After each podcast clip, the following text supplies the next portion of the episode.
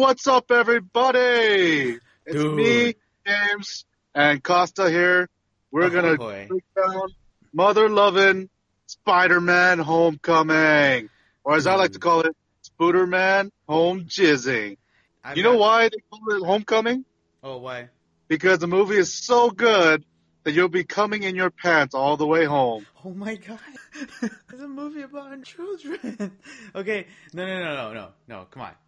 Let's keep it PG, all right? Let's keep this one PG. We can be R on the other ones, just this one PG. Okay, fine. This movie was so good. I have to say, probably the best MCU movie that has come out so far to date. What did you like about it the most? Everything. It was written really well. The acting was done really well. The plot was like full on, just hit you like a frickin' train. And so many references to the greater MCU, universe. A lot of references to other movies. This movie was pretty like meta for what it was, too. Oh, heck yeah. Did it bother anyone that Michael Keaton was basically a bat?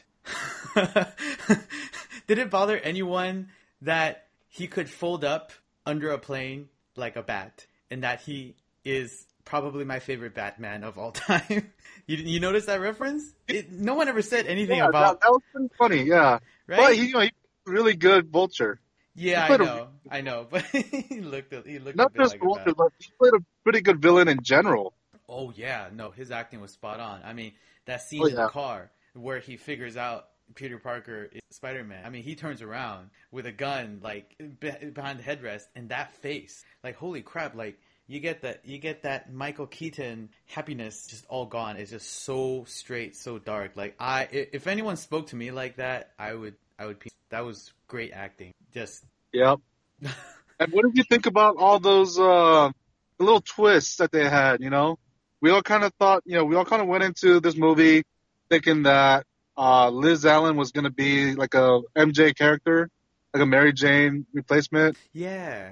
Turns out it was, what's her face? Michelle Jones or Michelle Johns. I think that was her name. Yeah. The whole time. Zendaya's character. And I love it too, because it's so it's totally anti Mary Jane. It's totally anti Spider-Man, Yeah. They've changed up so much of the Spider-Man lore, but still kept it really close to it. Yeah. At the same, if that makes any sense. No, it does. It was so artfully done. It wasn't so. It fit the scene. It fit the setting, the environment. It's a bunch of kids. They're still young, probably just went through puberty, trying to figure out their place in the world, right? And here you have Peter Parker, who's trying to figure out his place in an even bigger world, the Avengers world, right? He's trying to fit in. He's trying really hard to prove himself. He's really just trying to figure out who he is. A student, stay in school, go to the decathlon, or is he an Avenger? And I mean, we can spoil it for people, right? Yeah, okay, fine. Who cares? That's our we already spoiled it. That's our whole purpose. We're here to spoil things. So, at the end, when he says, "No, I'm not going to accept the Spider-Man," that is the true embodiment of Spider-Man. The friendly neighborhood Spider-Man. Oh yeah, and did you get the whole Civil War reference right there? Oh, not the movie, but the comic book Civil War. Oh, heck yeah. Remember the little thing when Iron Man or Tony Stark introduces Peter Parker as Spider-Man to the world? I think that was a little, nod to that. What do you mean? Yeah, with the little... Because in the comic books, in the Civil War comic books, or comics, there was a part where... Because you know how everyone was, signing the Superhuman Registration, whatever. And the whole point of that story was, Captain America was against it. Tony Stark was for it. Everyone needs to be registered. And all the superheroes in the Marvel Universe were split. Half of them joined Captain America. Half of them joined Tony Stark. And they just fought each other, over this registration thing. One of the key moments that swung towards Tony Stark's way was when Peter Parker decided to reveal himself as Spider-Man. Or actually, if Spider-Man decided to reveal himself as Peter Parker. because he pulled off. There was that famous, you know, image of him pulling off his mask in the press conference. Which one was this from? This is from the original Civil War comics. Oh, not the new one. Right. Yeah. That was a huge nod to that. Yeah. How did that storyline play out, by the way? Especially with the in the movie, Tony does offer him the new Iron Spider suit, which is exactly what happened in the Civil War comics. He gave him the new Iron Spider suit after he registered. Oh, but then in this time he said no. Yeah, that was kind of funny. Yeah, that's kind of badass. And that's the thing, though, because now in the MCU, we do have something similar to the Superhuman Registration Act, which is the Sokovia Accords, right? Which was the whole point of the last, Captain America movie was the Civil War, where they kind of split on signing these accords and they fought each other. Spider Man was involved in that as well. That was the introduction to Spider Man back into the MCU. Did you notice there were references to the Sokovia Accords? There was a funny little mention of Captain America being a war criminal now. Right. But now Tony Stark, he was the head recruiter of the Sokovia Accords. Everyone, he was the head guy, the main guy. He's the guy that wanted everyone to sign these papers, right? But here he is being a hypocrite. Not once did he try to get Peter Parker to sign. Yes, it might be because he was a kid, and he's only 15 years old in the movie. But at the same time, he not only did he not try to get him to sign, but also he supported him doing his thing as a mass vigilante. Yeah, I mean, there's definitely a deeper meaning there. He enabled it, too, by giving him the suit. Not once, but twice. And he even offered a third suit, or a second suit, for a third time, So... Yeah. What's up, Marvel? What's up, Disney? What's up? That's probably the only gripe I have about this movie. Although it kind of ties up loose ends a little bit, right? It makes Iron Man look better, right? It makes him look more reasonable. It also one could argue that he might have learned his lesson from the final battle between him and Captain America, and where he got his ass handed to him. I mean, what's the timeline on this? The Sokovia Accords are still very strongly supported, because if you are following the Agents of S.H.I.E.L.D., which the whole season of last year it took place right after Captain America: Civil War, and there were mentions of the Sokovia Accord everywhere. Everyone on that show was mentioned to have signed the Sokovia Accords, especially all of the Inhumans, the superpowered individuals in the show. So the Sokovia Accords are definitely still alive, and I think it'll still play a part in any upcoming Marvel movies, especially Black Panther. I can't imagine that they won't do anything about the Sokovia Accords in that movie, especially with Black Panther being an integral part of the movie Civil War. So what part of what timeline is this? When does Spider-Man Homecoming take place relative to the EU timeline? It's funny you should ask, because I think they screwed that up. Right? Now, if you remember the beginning scene, you see Toomes' character before he becomes a Vulture. He's part of a salvage crew that's cleaning up after the Chitauri invasion of New York, right? Right. So we could assume that this was all right after, maybe a day or a week after the Battle of New York, and they're salvaging parts and whatever they're going to use it for. But we see this newly minted Department of Damage Control that was headed by Tony Stark, and they take over all of the salvage operations of alien technology, right? And they pretty much put him out of business, and they're forced to go into underground weapons manufacturing from alien tech, so whatever that they're doing. So that means they would have had to... Right after that, it says 8 years later, right? Yeah. But if you remember, the Avengers movie, that came out in 2012, not 2009. So because 8 years ago would have been 2009. Right. But the event, those events supposedly took place in 2012 when the movie came out. So if it says 8 years, later, that means would it be 2020 that the movie takes place? Well, it also could just be comic book. They could just justify however way they like, so long as the events happen in the right order. But I was just a little confused, right? Because at the end, Tony Stark tried to announce him as a member of the Avengers, and that was supposed to. They had the compound and everything, and then Vision, everyone was already living there, and Civil War already happened clearly. Yes. So that event, actually, we have never seen, right? We literally, that's already a time that we literally have not seen yet. So it's reasonable. Yeah, all of these movies have been taking place in chronological order, pretty much, right. Except for obviously Captain America, the first Avenger, because that one was more of like a flashback movie, just like how they did with Wonder Woman. The rest of the movie is directly after the events of Civil War. Okay.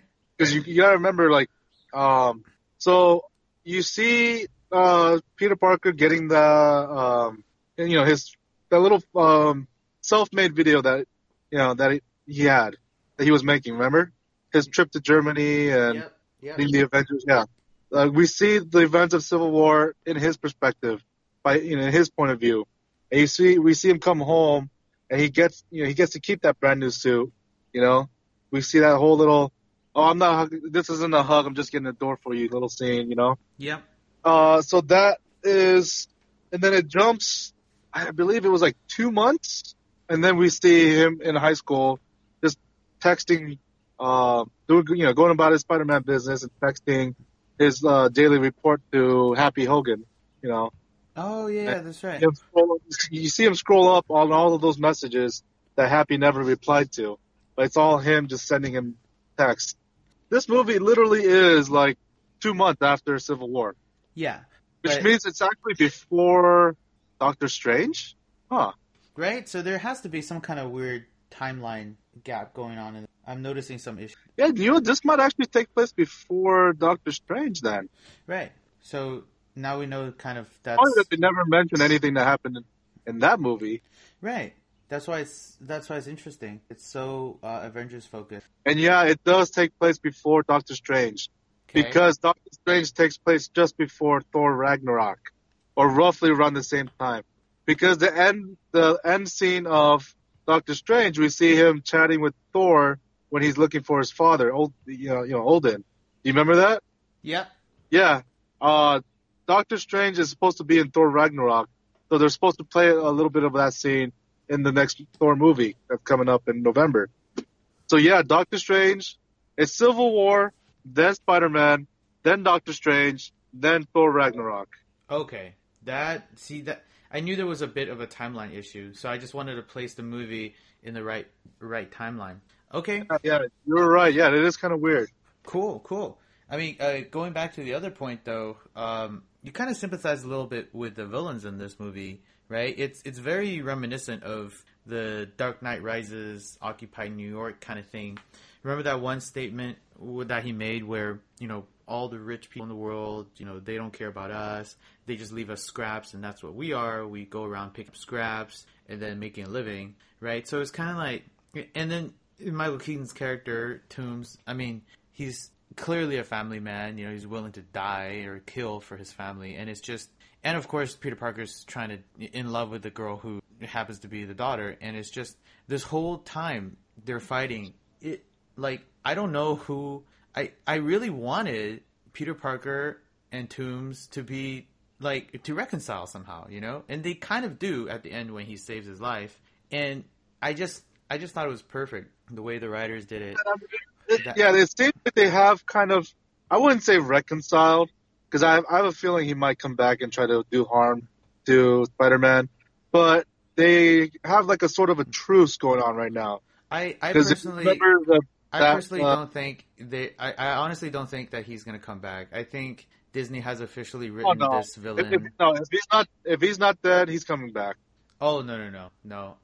I get a feeling that he's written off forever. Because, Liz is clearly gone, right? Because she was just kind of quietly replaced by MJ at the end, right? And Vulture... I mean, I wouldn't say replaced, but yeah, like, I mean, it makes sense that their family would move away. Yeah, so I think he's a one-offer. I think he's been written off. I don't think we're going to see Vulture again. I think I think Homecoming... The Sinister Six. There's no way that we're going to... That's the last that we see of him. Right. Because you gotta remember, Sony a few years ago was planning a Sinister Six movie. And the Vulture was going to be part of that team. But at the same time, they're probably not going to do Sinister Six. And, I mean, look at how quickly and easily they got rid of Shocker, right? They were like, oh, okay, let's just kill this guy. And then this guy becomes Shocker. So, I don't know. My theory is he's not coming back. Vulture's a one-offer. The reason why I say that is because Homecoming is filmed sort of like a prequel a little bit, right? And what happens in prequels? In prequels, one-off characters come, make a huge impact in someone's life, and disappear forever, never to be seen again in any other sequels. A prequel to what? A prequel to him becoming this Spider-Man that is supposed to be Spider-Man, you know? Because but I mean, the definition of a prequel means that there has been some sort of established movie before this. I know. But it's like a prequel to the character and his kind of background. You mean a prelude to the character? Well, tomato, tomato. You get the point, right? Like, if it's like a prequel or a prelude, whatever, these guys, they get written off, right? So that's usually how they make it. So I really don't believe they're coming back. But because they're not coming back, that's why I feel like that last scene is so satisfying. Where he's in the jail. There's no way that it's Michael Keaton, for crying out loud. If they have another opportunity to use Michael Keaton, you damn well better believe that they're gonna use that opportunity. He is a gold mine. Oh yeah. I just pay all the monies and he'll come back and he'll give you a multi-million-dollar making project. Yeah, but at the same time, but on the flip side, does Michael Keaton want Spider-Man, right? I think it was hard enough getting him on board for this to begin with. I don't think he himself would want to reprise his role. And just okay, but you got to think about the scene in the prison though, the mid-credits scene where Matt Gargan, aka Scorpion, by the way, he tells Toomes that he heard rumors that he knows that Toomes knows who Spider-Man is. And if he had the chance, like he knows he has people out on the outside that could do a lot of harm to whoever this guy is. And Toomes, he just goes, you know, he says something like, if I knew who Spider-Man was, he'd be dead already, right? He protected his identity. He had no reason to, except for the fact that Spider-Man did save his life and his daughter's life. Right. That's why I felt like it was such good closure for... Not just for Vulture, but for the character. And so I don't think they would come back from this. You have to look at Michael Keaton's face when he says it, though. Because it wasn't like he turned good. It was as if he had plans already, and he doesn't want anyone else to get involved. He wants Spider-Man for himself. I mean, I don't know. I mean, when I saw his face, I saw a face of kind of like, satisfaction, you know, kind of like I'm done, you know, because I mean for him the biggest thing was his family. And he just wanted the best for his family. But now that the secret's out and his whole family knows, and he doesn't really want beef with Spider-Man anymore, I feel like it looked like for him that it was closure. No, it wasn't closure. That's the thing about this family, though. His family is on the other side of the country, right? His family already knows what's up. So now he's got nothing to lose, which means he can go all out. So you think there's an octopus-type situation? What do you mean, octopus-type situation? You think there's like a Dr. Octopus where Spider-Man screwed him and he's going to come back for revenge? Well, yeah. It's Toomes, for crying out loud. It's the Vulture. That is one of the major Spider-Man villains. You can't just make him a one-off. Although they did with the Red Skull and Captain America, But I believe he might be coming back. I think Red Skull will come back in Infinity War. But you see, you just said what I mean, right? Red Skull is such a huge character, but he was a one-off, and I still think that he's going to come back. Oh, I don't know. I mean, they don't have to. That's the thing. In the cinematic universe, you know, they only have so much time and space to present the story to you. I feel like if they're making a movie, there's so much more they can do that's so awesome that they don't need to really rehash any. You know, in other things they might have to. I could give you a 95% guarantee, in my opinion, that they will bring Red Skull back, and that's. I mean, I could tell you all the evidence that goes into into that theory, but that's a whole nother episode that we don't have time for. This is Spider-Man time. Oh man! Well, I really appreciate how this movie was so multicultural. Do you notice that? And I think that's brilliant. I think. Oh yeah, like what was it? Flash Thompson is a Middle Eastern nerd, not some big white bully doc. Zendaya, or not Zendaya, what's her name? Michelle and Liz Allen are both half black. But is Zendaya black? I don't know. Zendaya looked Hispanic to me. And okay, fine, Hispanic, whatever. Yeah, and Ned was Hispanic, Asian, right? And Ned is like a Pacific Islander or something, Samoan probably. Right, and I like how the movie they tried to bring together all the different. It's it's very rare to do that, to do it in like a high school teenage setting. That's even more profound in my opinion, because it's that's the age when people are still trying to formulate their stereotypes about people, right? Huh? But then they're surrounded by all the ethnicities, so you can't form any negative stereotypes because your best friend is Pacific Islander or your best friend is white, and you have a crush on a black girl and a Hispanic girl has a crush on you, And I just think everything should be like that, and it's a big high five to Disney for doing this. And Disney is known for pushing the envelope in terms of social reform, encouragement for children, and I think this is a perfect example of what what all teenagers should strive to be. An intelligent, brave person that is not afraid to make friends outside of their circle, outside of their own race. So, and they also set up Miles Morales to come in the future too. Did they really? Did you get that reference? No, not at all. So, okay, Donald Glover.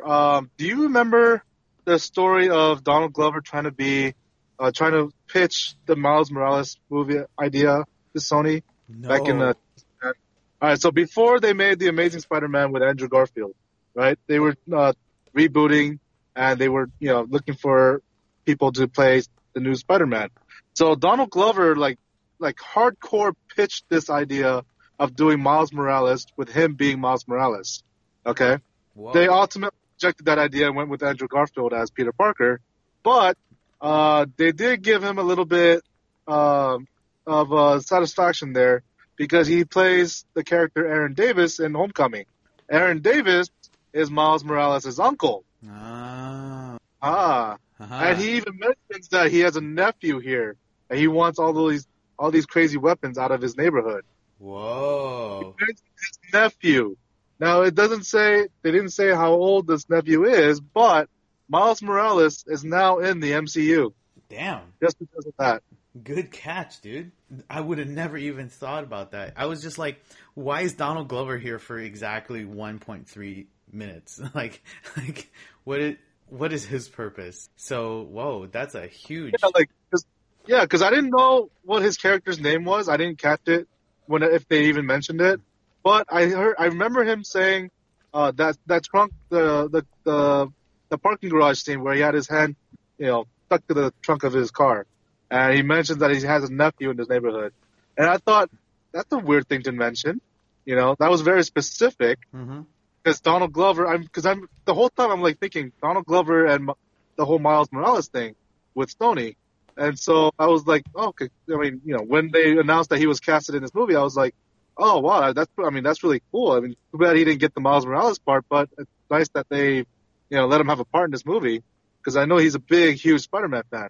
And then when he mentioned the nephew thing and I saw his name in the credits as, you know, Aaron Davis, I was like, whoa, yeah. I mean, and plus all the articles I read after I watched this movie confirmed that he was Aaron Davis, and he is. He did mention his nephew, Miles Morales. That's huge. That's a big catch. I would have never even seen that. There were a lot of characters in this movie that, like Spider-Man universe related characters that kind of just like didn't really, you know, jump out. You know, like Liz Allen, for example, was Peter Parker's original love interest when they first introduced the character in the comics. It wasn't Mary Jane Watson. It was Liz Allen, his first crush in the comic. Was that from the new cycle of comics, or is it dating back to... No. All the original Spider-Man appearance. Oh, damn. Back whatever it was, like 40s or some whatever. Oh, damn. Yeah. I mean, that's why I think Disney's doing it. They're bringing it all together from beginning to the end. It's fantastic, and I really can't wait until their universe resets. That's what I was trying to say earlier. Like they changed a lot of like the Spider-Man mythology, but at the same time they kept a lot of it like really tight too. Like there's a lot of like old school references, but at the same time some of the newer stuff got like kind of changed around to make itself different from the previous Spider-Man movies. I mean, they just get it. You know, they just get it. It's all their movies are huge fan service. They just drop all these things that they know old school comic book readers are going to want to see. And on top of that, keep it a coherent movie for the newcomer to watch. It's just always done so well. This time around, even better. I really want to see all the future movies and see how they can top themselves in terms of storytelling. Amazing. Oh, yeah, and here's why I think the Sinister Six is definitely going to happen and why I think the Vulture is going to come back. You remember every time they showed the crew, the salvage crew, there was that one, like, older gentleman in the glasses that was always working on something, right? He was the guy that kept looking at his Toomes' phone whenever it rang. Do you remember that guy? He wasn't old, though. He was like a young... Yeah, he wasn't that old, but like he was one of the older guys in the crew. Yeah, maybe like in his like 40s or something. Okay. While everyone else were in their 30s. But yeah, his character's name is Phineas Mason. Oh, really? AKA the Tinkerer. Right. Yeah. He's the guy that creates most of the tech for the Sinister Six. But so you're thinking they have a separate movie on this? No. I think they're gonna do Sinister Six. And, like, maybe, like, the third Spider-Man movie. That makes more sense. Not the second one, because I think the second one, we need to see him go up against another major villain by himself, you know, maybe, like, two villains. But then the third one, though, I think it has to be, like, a culmination of, like, all the villains that he's fought against before and all the ones, like, a bunch of new ones. And then they just come together and go up against Spider-Man. And, you know, he gets some help from the Avengers or some crap. I mean, I think this is very possible. This is all assuming that we get to keep the Spider-Man. I mean, it is Sony we're talking about. Oh, yeah, no, I think we're going to keep him. Tom Holland does a fantastic job. But it's Sony, dude. I know they're playing nice, but they can just change it up any moment, and they tend to. A lot. Yeah, well, they would be losing a big payday if they do. Although I did notice Sony is playing along very nicely, though, and they are... They want the money. Well, no, at the same time, they put a lot of money down on this film. If you check out the credits, right? So I always like looking through the credits because I like to see, you know, the companies and the industry leaders that work on the film. And, of course, this was given to Digital Domain, which is kind of like the cookie-cutter sci-fi production company. But, you know, this was Sony Imageworks, right? This is the equivalent of Industrial Light and Magic, but in Japan. So Sony actually flexed some serious production muscle for this movie, and they really stepped up their share and produced this movie really hard. And they hired a couple other. Sony pretty much put the money and the production work into this, while Disney and Marvel, they put in all the creative work into this. Right. Most of the creative work. And I think it's a great. Kevin Feige took over or oversaw pretty much everything that was every part of this movie. Oh, no way. Yep. I mean, wow. I like that a lot. And they if Sony's going to play around with, Marvel's biggest character and actor, a.k.a. Robert Downey Jr., Tony Stark, you better damn believe that Kevin Feige is going to be involved. True. Very true. And, I really like how they were able to, how the two companies, even though they are direct competitors, could come together over a movie and each contribute the best parts of themselves. And just to create a movie that we, the viewers, like to, there was, I don't sense any competition. I don't sense any fighting. This was truly a movie made through peace, and it's just because both parties have so much to gain out of this. Yeah. Marvel gets their Spider-Man back, and they get to make some money off of him, whereas Sony gets to finally have a successful Spider-Man franchise. Right. It's just fantastic. And make a lot of money out of it. Yep.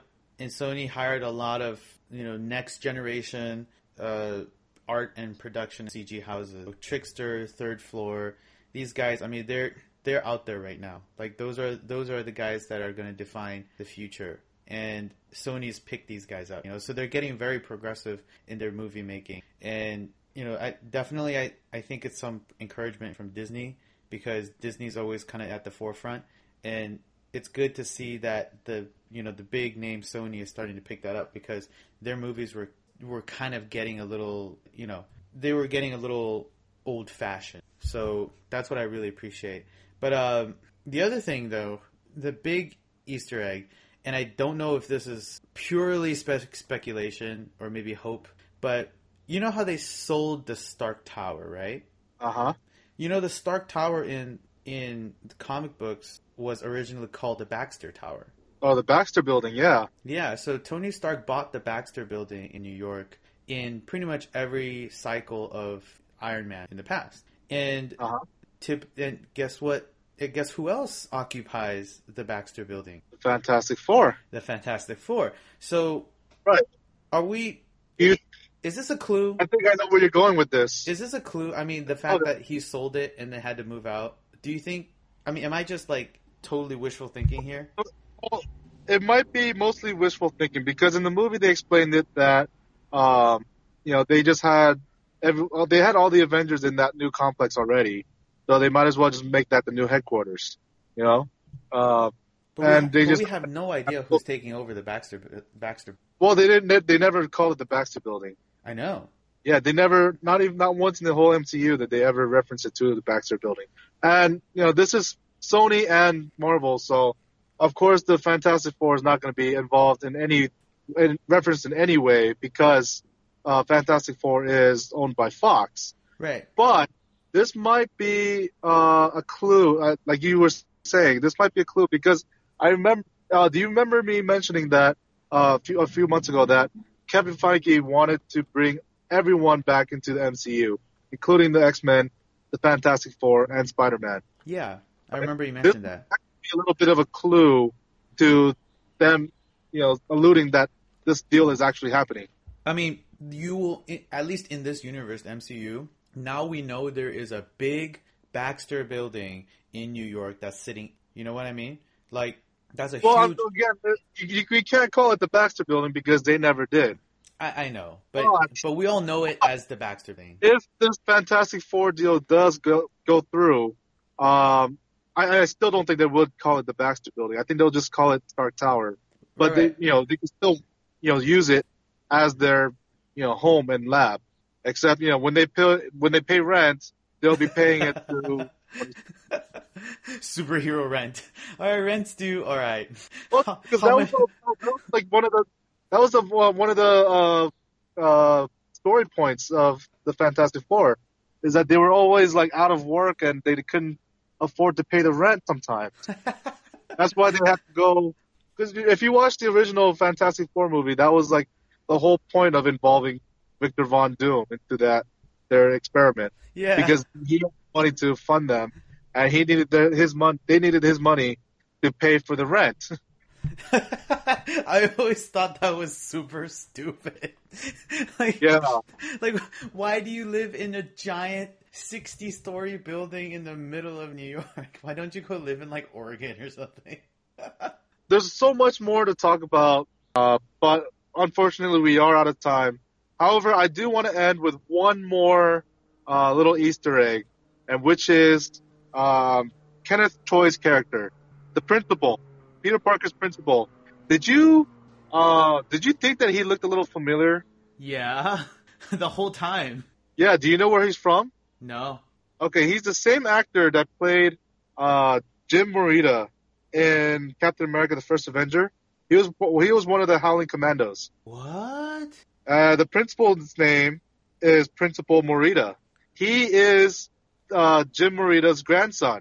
Oh, mind blown. Yeah, and if you look at the scene where like Peter's in his office, like he's getting lectured, you can see some of his grandfather's World War II photos on his. I think it's on his desk or on the counter or on a shelf somewhere.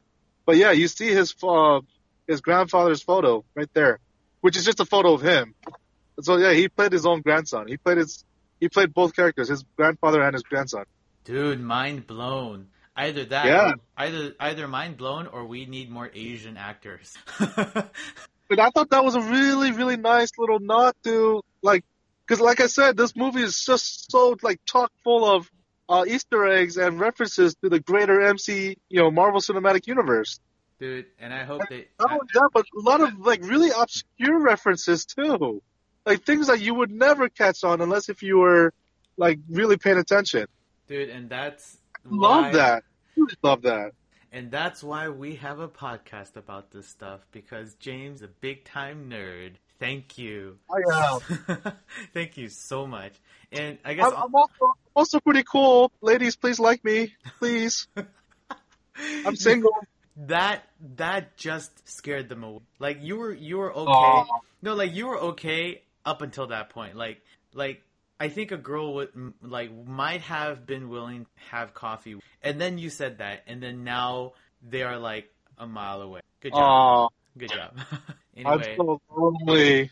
Anyway, on that note, we're both lonely because no one listens to our show. And to the fictitious listener that we really hope exists, a wonderful night to you. Thanks for listening. Once again, I have been James. And he has been Costa. I have been James. And we were the Nerd Dimension. Thank you very much for joining us. We were the Nerd Dimension. And I just bought this new microphone. Damn it.